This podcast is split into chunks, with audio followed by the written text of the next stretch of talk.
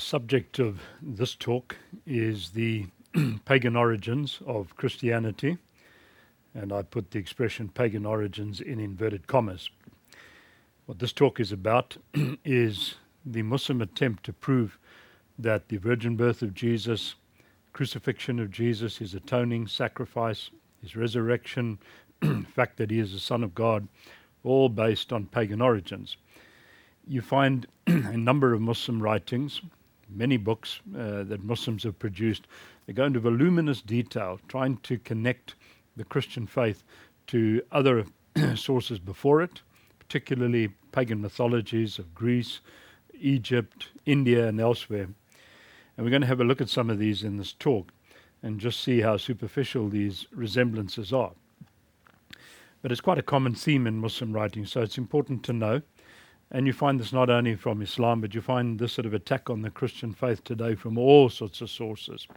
the allegation that Christianity is a paganized form of Judaism, that floating knowledge about libation sacrifices of different gods and uh, of resurrections of gods and of virgin births of gods and various things just simply got into the uh, Jewish world at the time of Jesus and that had formulated a religion which was part Judaistic and part pagan. So it's important to know how to handle this and to know the answers to it.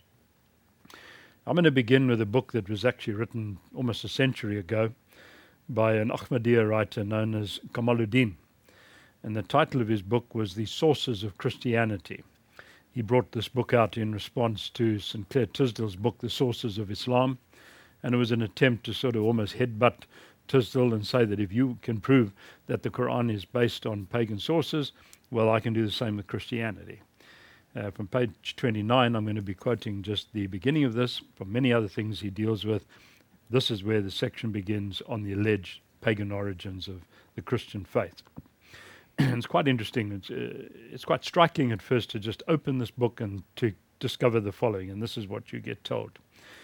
Firstly, Apollo, the Greek god, and then Hercules, the Roman god, Mithra, god of the Persians, Horus, one of the gods of the Egyptians, famous Baal, the old Babylonian god, were all sun gods. Not one of them, all of them. And so they say this is where the idea came that Jesus was the Son of God. And all of these gods, according to Kamaluddin, born on the 25th of December, all of them are supposed to have had virgin mothers. All of them became saviors, they were resurrected, and they instituted Eucharistic meals. And you find that quite surprising because you'd think that if that is the case, then how did Christianity manage to establish itself as such a unique religion? uh, it would have just been easy to expose it as just another one of these pagan mythologies with all the same origins. uh, let me tell you without hesitation that that is just such a generalization without evidence that he has given um, that all these gods are the same and are just sort of carbon copies, mirror images of Jesus, or the other way around, Jesus became a mirror image of them. but I want to just give you something of the background behind these particular gods and behind the thought which goes into it, and I'll do that shortly. Firstly, however, I want to emphasize to you, in contrast to this, the whole distinction between Christianity and the pagan mythologies of the day. Firstly, when the Christian faith was founded in the early centuries, uh, you found that its opponents just did not charge Christ- the early Christians of preaching paganism. Uh, there were some later on in the uh, Roman Empire who did once Christianity became well established around the second, third century after Christ.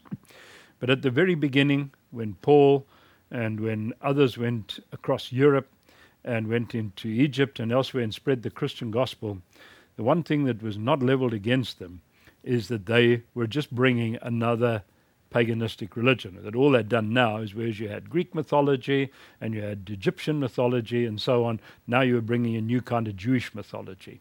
Even they recognized, the people of those countries, that this was something very new that the Christian uh, message was bringing to them, and they accepted and didn't like it, but they accepted the fact that it had a Jewish origin, not grounded in paganism, They were always accusing Paul and others of being Jews who were bringing their doctrines there, as you find in Acts 20. That was the case against them.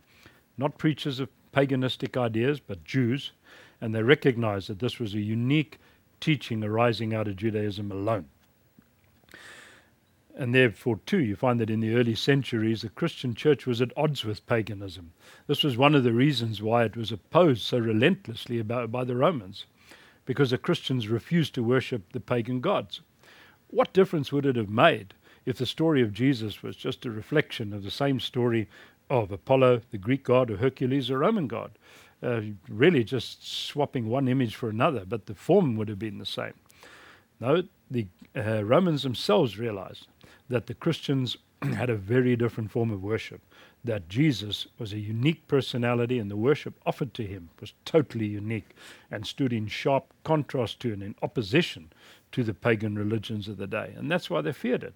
They felt it would displace um, paganism, especially European paganism.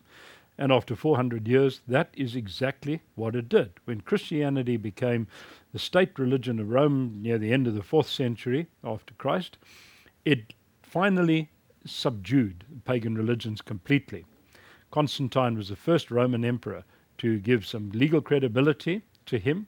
His son, the next emperor, tried to re establish paganism, but after him, it was a formality that the Christian faith took over and literally uh, annihilated paganism. Those religions died under the force and the onslaught of the Christian faith in Acts 19, verses 23 to 41, you have an occasion in the Gospels where you can see exactly how pagans reacted to the early Christian message.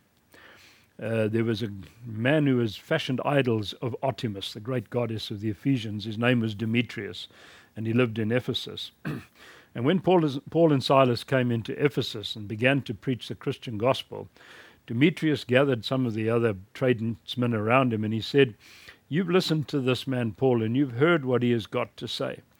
And he's going around preaching that our gods are no gods. That is verse 26. And he's bringing a new belief and a new teaching.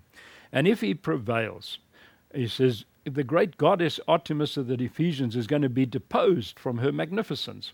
And by the way, we're going to have some business problems as well. Uh, I'm not quite sure whether it was the former or the latter that really concerned him most, back pocket or his the god he was worshipping. But his whole aim was to try to stop the onslaught. And if you carry on and you read that passage, you find that he started, uh, Demetrius started a whole riot in the city. Eventually, the magistrates came out. Um, if you know the book of Acts, eventually it all calmed down and quieted down when uh, uh, one of the chief men of the leaders in the town just told them, please, these men have not reviled our goddess. Uh, you know, let them alone. Just now, the Romans are going to charge us with rioting, and we're all going to be in serious trouble. But you can see the point in the story is very clear that the people who were the architects and the the real sort of uh, figureheads of pagan religion in Europe saw the Christian gospel as a totally alien form to them, an alien form of religion which, if followed, would soon knock their religions out. So I can't really find any similarity between uh, paganism in Europe uh, and Christianity. And as I said to you, it is actually the division between Christianity and these pagan religions that led to all the persecutions and the martyrdoms that followed, because they would n- also not worship the emperor of Rome, but nor would they worship his gods. And you know from Nebuchadnezzar and others that uh, emperors take exception when you don't worship their gods, because in what they know, perhaps at the depth of their being, is that God is just a symbol of the emperor's own hegemony and domination. What struck the world at that time was the difference of Christianity, not its similarity with any pagan religions. And I think anybody today knows that if you study the pagan religions of old, you can see that there's just no comparison between them and the Christian faith. Paganism is based on an anti theistic attitude, it's the worship of the creature rather than the creator. Christianity is based on a living faith in the faithful creator. That's the core foundation of the Christian faith. And the two clashed with each other and always will whenever they come into contact contact with each other and into opposition with each other. And I might say to you that if you study any book like Larousse, you know, Encyclopedia Mythology, and you go into the history of these different religions, you find that these gods were not only dissimilar to Jesus, but they weren't even similar to each other. Uh, what Kamaluddin is doing is just producing a very convenient argument and putting them all in the same basket and just painting them in the same color and trying to therefore build up a case against a Christian belief that Jesus was the unique Son of God. What gets converted to a virgin birth similarity is actually something different, which was reasonably common to the pagan religions. In their day, there was a strong belief, and it tended to sort of float across all the different pagan religions of the time, in the sort of source of Mother Earth. They used to look at the world, they looked at the earth beneath, and they realized that this was where all their sustenance and life uh, came from. And, and, the water, the plants, the rivers, the, the food, the fruit, the, the vegetables, just about everything they realized came from plant life. So they, they didn't necessarily worship, but they honored, they venerated, and they believed in Mother Earth. And she was the one who they believed gave birth to the life that filled the plants and therefore on which they fed. But it's a, it's a real stretch to try and compare that to the virgin birth of Jesus Christ, a single birth of an individual from a virgin mother. Secondly, you find that the resurrection that is supposed to be paralleled in these pagan religions is based on something totally different. Um, the resurrection of Jesus Christ happened once. It was an individual who was dead, who came back to life, never to die again. Pagan mythologies went back, of course, again to the ground, because in those days they were agricultural communities, they were rural communities. We didn't have the urbanization we have today. and they realized just how they depended on the weather, on the sunshine, and on the land for their sustenance something we in our age, just in passing, tend to forget. It's one of the causes of global warming and things like that. In those days, they were very aware of the value of the environment around them to their well being. But what they noticed was that the sun would move. It would move southwards um, from about the middle of June to middle of December, and it would reach a sort of low point somewhere around the 25th of December. And they were believing that the sun was actually fading and dying. And they had this conviction, many of the pagans, that you had to have a ceremony to help the sun to revive. So around the 25th of December, they had these revival ceremonies. And, and they would sing and they would do whatever they did to help the sun to revive. And then, of course, they would notice that the sun slowly started to strengthen again as it came back, so the la- uh, land became more fertile and the earth brought forth its fruit again. And they were very relieved, and they'd have festivals to praise the gods for coming back. And when the sun got back to a peak around the equinox in, of summer in uh, the northern hemisphere, around the uh, 22nd or 23rd of June, then they were very happy that, that the god had managed to revive. Now, that's what uh, Kamaluddin is referring to. But, that's not a resurrection. It wasn't that the sun got resurrected. Uh, all that happened was, was that the sun revived. And it was an annual thing, and it happened all the time. And this was why these people, with even with some of these gods, sort of venerated them in that context. It was a sort of typical rotation of the annual cycle of naturalism that these people believed they had to somehow maintain. You can't help wondering if they didn't somebody doesn't have the idea and say to them just one year, why don't we just stand back and do nothing and see if the sun can look after itself? Might come back anyway. It seems to do so with such precision and with such regularity every year. But in those days, uh, human paganism and human superstition was something you can be glad you're freed of today. You can raise an argument that Christmas is based on this. Uh, that we have to concede. Um, it does appear that the early church and in various parts of Europe, uh, once they became Christians, didn't want to let go of their annual calendar and their ceremonies, and that December the 25th became a very convenient day for the birth of Jesus, whereas it had previously been looked on as the rebirth day, not a resurrection, but the rebirth, the regeneration of the sun God. It was very easy to convert that to the birth of the Son of God. That you can do. But that's got nothing to do with New Testament Christianity. We don't know when Jesus was born. We don't know what day of the year he was born. Uh, this is something that goes back to Christian tradition. But the actual original conception of Jesus as the Son of God and the resurrection of Jesus recorded in the scriptures are just based on a historical fact of a unique event that happened in one particular moment of time, never to be repeated and never preceded. But what always amuses me when you read Muslim books like this is to find that other Muslim scholars do the opposite of Kamaluddin. And it's useful to know what they do because you get a writer like Abdul Haq, who wrote a voluminous work called Muhammad in World Scriptures in three large volumes. He goes out of his way, in fact, to show parallels between Muhammad and some of these pagan gods before him, and for some reason thinks he's doing the Prophet of Islam a great favor and giving him a bit of extra dignity. I'm going to quote from volume one of his work, page 395, and this is what Abdul Haq says. He is the son, this is Muhammad, by the way, and he is the man, indicating that he is the man who took color from Allah by worshipping him most ardently. As the sun is the mirror, so was he colored with the attributes of God to the greatest human extent.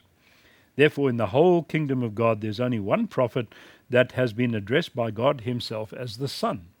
O prophet, we have sent you as a witness and a bringer of good tidings, and a warner as an inviter unto Allah by His permission, as a life giving Son.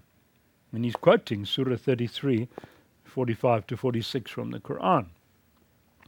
He thereon goes, it's quite comical, it's uh, almost amusing, because you find that he goes on to bring 60 likenesses, no less than 60, between Horus, the god of the Egyptians, and Muhammad, not Jesus. He, he has no compunction in finding this comparison, and I'm not quite sure what the point of it was, but he concludes with these words So there are 60 attributes of that Son, which is prophesied in the Book of the Dead, which clearly indicates the coming of the Prophet of Islam. Well, I don't know how many Muslims appreciate this sort of writing and would, would agree with this, but it's actually just doing to Muhammad exactly what Kamaluddin is doing to Jesus. It's just forcing comparisons and trying to show, in the case of Jesus, negatively that uh, Christian belief has pagan origins. Somehow in Islam, it somehow improves the lot of the Prophet. I don't know. but it's the same thing. The one thing, however, that really amuses me about Abdul Haq is he says diametrically on page 396, you can't compare Jesus to the sun god. well, I don't know. Leave it to Muslims to resolve that contradiction between themselves. Then uh, Kamaluddin goes on and he says, well, you know, he, Quetzalcoatl, the god of the Mexicans, of the Mayans, going back many centuries, about a thousand years, is, is another source of Christian belief, and that th- these people, the Mayans, had a belief in a second coming of their God, and that the God was going to come back to them. He'd left them and he'd come back. See now, they see where Christians get their beliefs from. Jesus going out of the world, going to come back a second time. Some reason it doesn't seem to strike um, Kamaluddin that that's exactly what Muslims believe. They also believe that Jesus is going to go when he went to heaven and will come back at the end of time. now, a Muslim writer from my own country, South Africa, ASK Joommal, wrote a book, Bible, Word of God or Word of Man, many years ago. And on page 145, he once again takes this analogy further and he says that Quetzalcoatl was a savior, this God, and that he was virgin born. Here comes that same convenient uh, comparison again. His mother's name was not Mary, but Chimalman and that she received an annunciation of his birth. And you know, once again, there's just no justification, no evidence, no grounding, nothing. Just you're just supposed to take all this at face value. The again, and I find it difficult to understand Muslims at this point because this is exactly what the Quran confirms about Mary. In Surah 19, from verse 17 to 21, and in Surah 3, around verse 45, you find the Quran confirming the virgin birth of Mary. Uh, of Jesus from his mother Mary. Quite emphatically, an unmistakable language, similar to the Bible in many ways. So you just can't understand why the Muslim can't see that if you try to say draw parallels between Jesus and pagan gods and say they all had virgin births, why this doesn't pull the Quran down with it, I don't know. But it just shows you the, the nature, almost the determination to somehow fault Christianity, and you just turn a blind eye to the impact on Islam at the same day, the same time. what really fascinates me is the way they'll go on and say that this Mexican god fasted 40 days and was also tempted by Satan. Oh, you know, you, you just, just wonder what you're reading here. And you wonder how many other likenesses I can pull out of the New Testament scriptures without any kind of documentary evidence. Kamaluddin says exactly the same on page 40 of his book. Um, just to tell you a little bit about Quetzalcoatl, uh, this comes, this belief in this god comes from the veneration of one of the most beautiful birds in the world, the resplendent quetzal, which is a trogon found in Central America, Costa Rica, and countries like that. And the whole of this religion of the Mayans and the belief in Quetzalcoatl is actually based on a unique origin of its own. There's no connection between that religion and pagan, uh, sorry, and old world religions of any kind. It's a new world religion in which you find in uh, Mayan history. Nothing to do, nothing whatsoever to do with Christianity. And the old world only discovered this when people like Christopher Columbus and others came over to the New World four or five hundred years ago. Not till the 16th century did they discover the Mayan people, the Mayan religion. The people were gone, but the religion was discovered. The knowledge of it was there. The records of it were there. you still have Mayan temples and Mayan structures all over Central America that you can go and visit. but this god of theirs, derived from the resplendent Quetzal, was usually shown as a snake bird or a plumed serpent or even a white haired old man, had a black body, a red face mask. It's just typical of really primitive pagan mythology again. No comparison, possibly, with the New Testament personality of Jesus. And as for the second coming, just to tell you, um, they didn't believe that the, their God had gone up to heaven and would return. They believed he'd just gone away from them for a while and would one day be recognized because he'd come back across the sea. And when some of the earliest Spanish explorers came across the sea and landed in Central America, particularly the north coast, the Caribbean coast of Costa Rica, they all went out and welcomed them when they saw them dressed in fine clothing and uh, various sort of armaments and things that they'd never seen before. So they just automatically assumed that their God had returned to them. And you can hardly call that a second coming. And as I said earlier, difficulty Muslims have is that the overwhelming majority of Muslims in the world believe in the second coming of Jesus. When Muslims tell you that Christianity has pagan origins, uh, and just make that as a loose statement, it's well to know just how thin the evidences are that they're basing this on. Let's turn to Buddhist sources. Uh, Kamaluddin, you know, sh- not short of anything, this man in his onslaught on Christianity here, from page 62 to 70 of the same book, The Sources of Christianity, says that he can find 48 likenesses between Buddha and Jesus. Once again, overlooking the fact that mere similarity could just be coincidence, and until you can find some independent evidence or source on which you can ground those similarities to say this is why the one is the same as the other, nothing more than likenesses if they're there.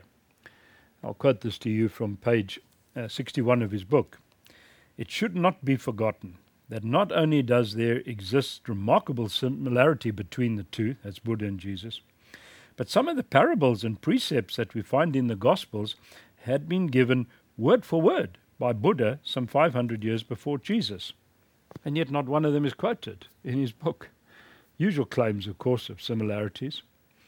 Interesting thing have you ever heard Buddhists accuse Christians of being paganists? Have you ever come across Buddhists leveling against the Christian faith that our religion is dependent on theirs and that Jesus got his teaching from Gautama Buddha? Not to my knowledge. But now Abdul Haq once again pulls the carpet out from under Kamaluddin's feet, and he says the same of Muhammad, the Kamaluddin says of Jesus. In volume 3 now of his monumental work, this is page 1019, he says the Buddha had foretold the advent of a Buddha like him it has therefore been deemed to fit to show some similarities between the Buddha and the Prophet Muhammad. well, once again, I'm not too sure that the Muslim world be too happy to find Muhammad uh, foretold by Buddha as another Buddha like him. But here it is. And he doesn't stop. He goes on for 60 pages to provide example after example to show that Muhammad, Muhammad was the Buddha to come, who would be the express image of the original Buddha. And he concludes, and I love this, as regards the claims of our Christian friends, it will be noted that the attributes of Maitreya could not be found in the person of Christ. Well, thank you very much. We're very grateful to hear that. we haven't ever suggested it, and we don't believe it. We're only too pleased to hear it. But there's just one little likeness here, just like the Christmas thing. There's a likeness here that needs a bit of scrutiny because, from a Christian point of view, uh, in a strange book, the Injilut Tufilia, the so called Arabic Gospel of the Infancy, you find a statement about uh, the birth of Jesus that does have a similarity in Buddhism. Uh, just to tell you about this Gospel of the Infancy, even the scholars, the uh, Western scholars of uh, Oriental religion, including Christianity, who are not trying to favor our religion at all, might actually be only too happy to disprove it, recognize that this book has got no credibility at all. This funny, the book only exists in the Arabic language, not in Hebrew or Greek or any other language of the Middle East. But it's got an interesting little story where it says that when Jesus was born and uh, he, was lying in his cradle, he suddenly spoke these words. And in the Arabic it reads, Anna huwa Yasu ibn Allah. I am Jesus, the Son of God. The interesting thing here is that you have no similar text in the Bible at all to connect uh, with this story of Buddha, who's believed to have spoken from the cradle, and now also Jesus, according to this Arabic gospel. But you do have it in the Quran, and that's very interesting, because in Surah 19, verse 30, you find that the uh, kinsfolk of Mary say to her, What have you done? This is a terrible thing. Your family has been an honorable family. How can you have a child out of wedlock? And she just points to the child in the cradle. And in Surah 19, uh, Jesus then speaks from the cradle and says, Inni Abdullah, I am the servant of Allah. Promptly goes on with a discourse and an essay as to what his purpose is for coming into the world. So, if anything, it's the Quran which has Buddhist dependency here, not the Bible. This story of Buddha speaking from the cradle is perpetuated in the Quran applied, well, the fact that it's applied to Jesus doesn't matter, and not Muhammad is not the point. Jesus is regarded as a prophet of Islam. It's where the story appears. It appears in the Quran and not the Bible. St. Clair Tisdall says in his book, The Original Sources of the Quran, page 170, of course, Muhammad could not represent Christ as using the word which this apocryphal gospel attributes to him. For in the Quran, the divine sonship of Christ is everywhere denied. Therefore, while believing and stating that Jesus spoke when an infant in the cradle, Muhammad in his account has put into his mouth words which seem more suitable and more consonant with Islam.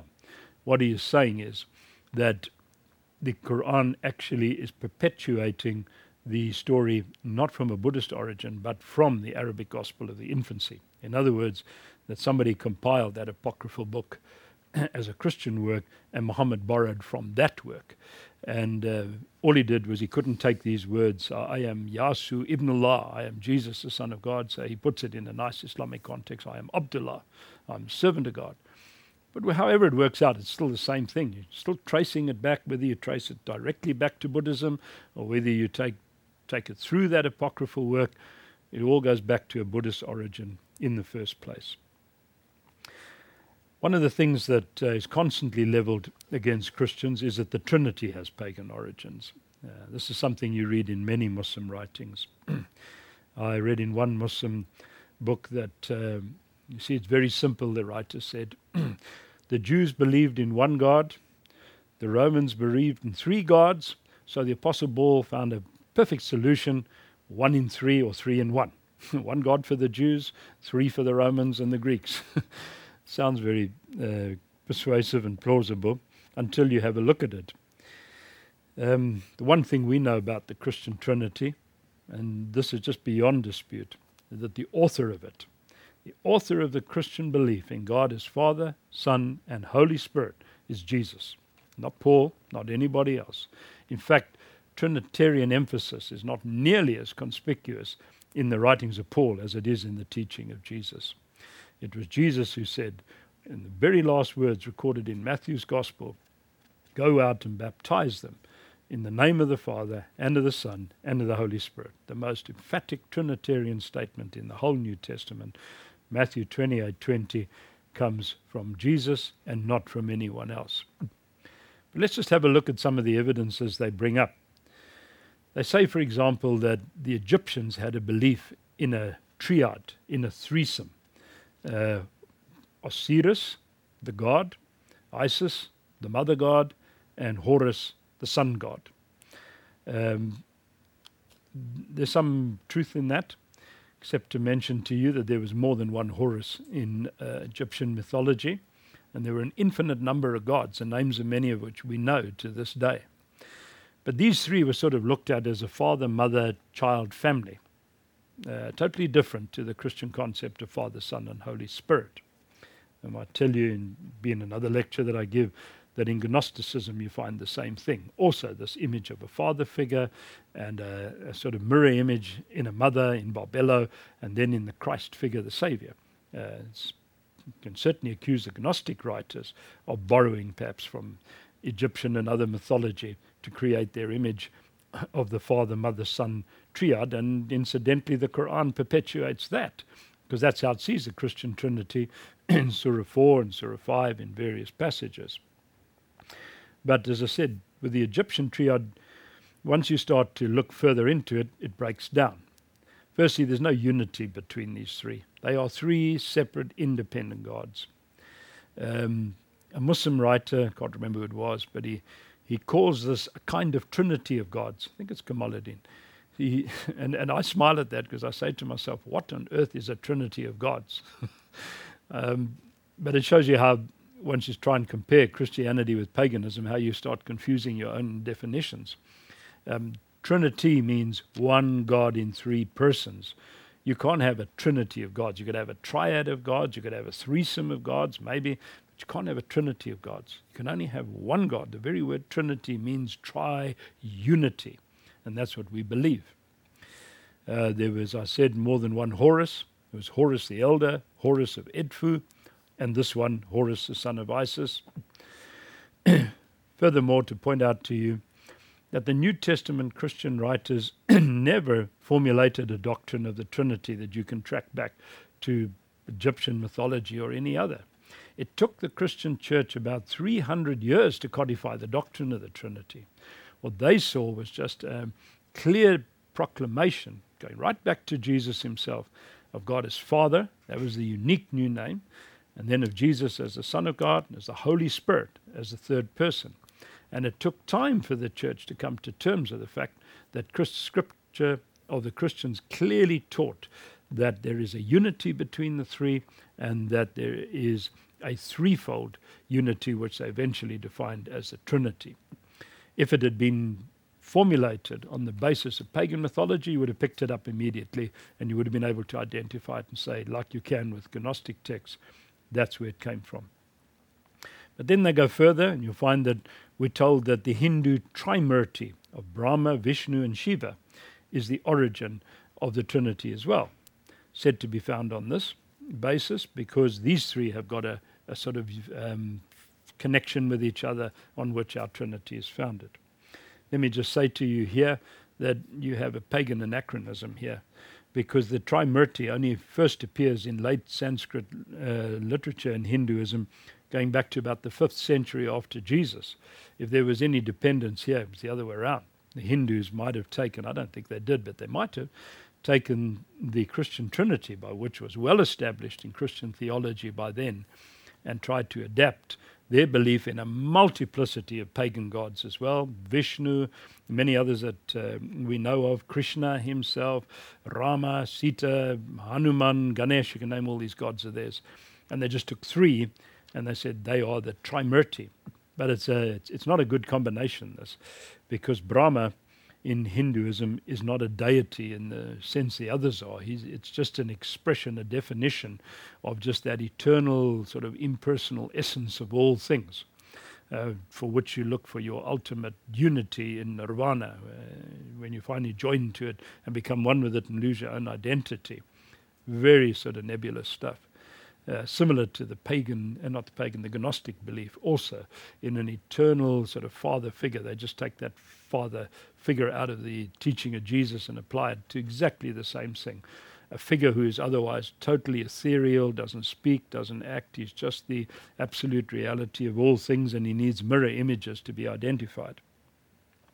Vishnu was married to a female deity, and Shiva was a, the god of the Hindu Saivites. So it's a little bit of a bad combination. This they don't really connect. There's no um, sort of connection between them at all that you can really uh, say that this is why you have a trimurti of them. Go right back into the earliest Hindu literature. These gods are different, very very different to each other, and it just seems to be a matter of convenience to bring them together. The Christian Trinity is unique. It was never invented. There's nothing like it anywhere in any other kind of literature. Father, Son, Holy Spirit. As I said, it came from Jesus alone, and had he not proclaimed it, no one would ever have seen it or believed it. Jesus taught it, and it calls, in the way he projected it, called for a response of faith to the God who is now known as Father, fully revealed through the redeeming work he does in his Son and experience known in the Holy Spirit. That is what the New Testament calls for. It doesn't call for a doctrinal assent to a doctrine of a threefold sort of triad of Christian belief. Let me come close now to the conclusion of this talk and say to you where Christianity does have its roots. I can tell you there's only one root of Christian belief, and that's Old Testament Judaism, nothing else. I had an interview uh, in my home country, South Africa, a few years ago with someone I know quite well in real estate. And we had a Christian minister with us, and we were just talking on this line of a program that had been on television the night before, where they were trying to again do the usual thing bring comparisons between Christian belief in Jesus and pagan mythologies and so on. And he just laughed it off because uh, I, I'd made a negative comment about it. This friend of mine just said to me, But isn't that true? I mean, it's so obvious. There were libation sacrifices, there were resurrections, there were all these things. He said, Isn't that true? I don't want to repeat what I said earlier about the fact that uh, uh, there was a different uh, support basis entirely that the pagans had for their belief in rebirths every equinox of the sun and so on. That had nothing to do with the resurrection of Jesus or virgin birth or anything else. And I said to him, and aggressively so because it's very easy to show this, that everything Christians believe about Jesus Christ, not something we just derived even from him alone. It was specifically foretold centuries beforehand. The virgin birth predicted in Isaiah 7:14. Behold, an Alma interpreted uh, directly as virgin in the uh, Septuagint, behold, a virgin shall conceive and bear a son. Um, argument against that sometimes goes that the word Alma means a young woman, but it's a sign that would be given to them. And it clearly means a woman who, in normal circumstances, not bear a child. A young woman, meaning one normally not in a position yet to bear children not married according to Jewish tradition. And that's why Septuagint took it over without any hesitation as virgin, and the New Testament does the same. This text is quoted in Matthew 1:23. Crucifixion of Jesus, many of the factual details of it were foretold centuries earlier. Psalm uh, 22, Psalm 69, two obvious examples, words that Jesus spoke from the cross, um, things that people said. In Psalm 22, the chief priest stood by, mocking him. He saved others, he cannot save himself. Little were they aware that they were fulfilling what was written in Psalm 22. In Isaiah chapter 53, the most famous of the Old Testament predictions of the coming of Jesus, you find the, not only the crucifixion clearly foretold, but you find the purpose of it. He makes his soul an offering for sin, Isaiah says. He was wounded for our transgressions, he was bruised for our iniquities. The Lord has laid on him the iniquity of us all. Clearly foretold, his resurrection foretold. Uh, he will see the fruit of the travail of his soul and be satisfied.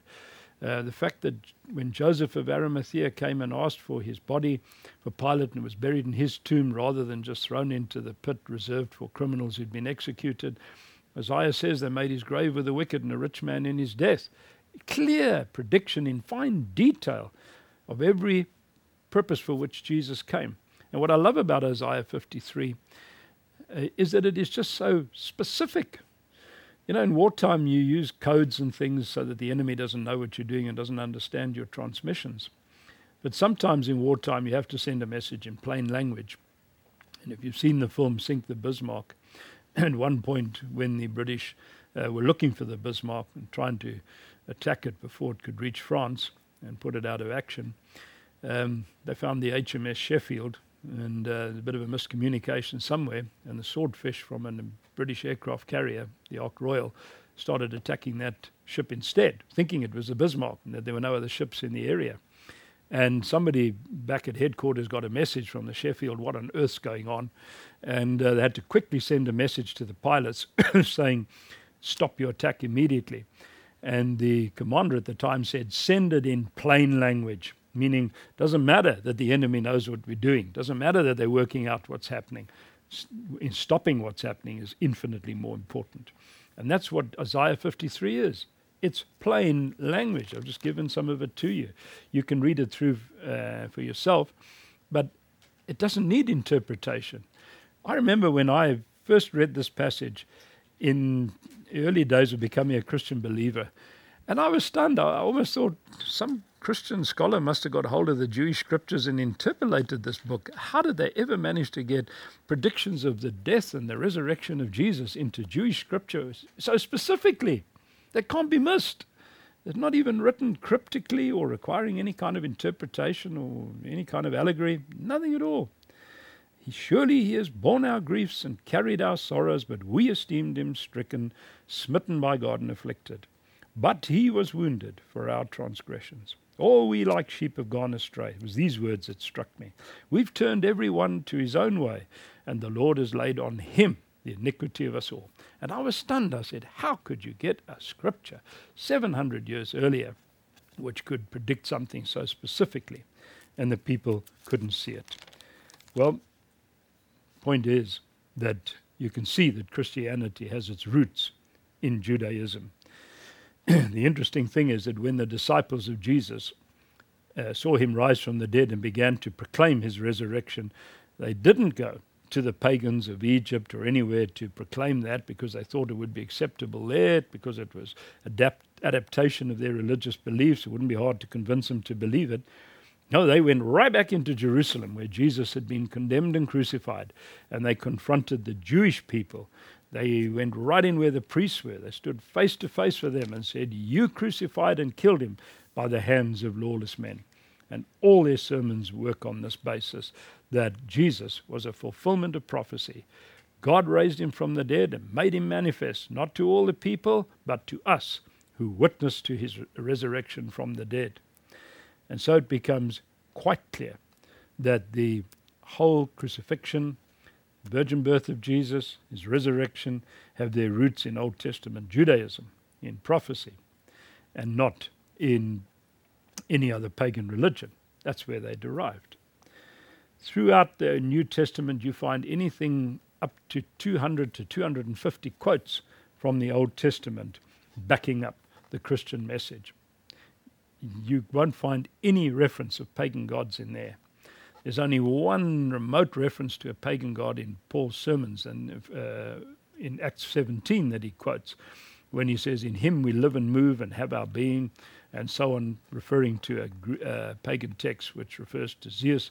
And Paul was merely likening what pagans believed about Zeus as the, uh, or, or, even an unknown god that they worshipped in Greece at the time, merely likening that to what, what we know about God personally. But that's as far as it goes. There was nothing. You don't find anything in, in the New Testament anywhere where you can link it to a pagan god, a pagan scripture, a pagan text, a pagan worship, and say that that's where the early Christians got their belief in Jesus from.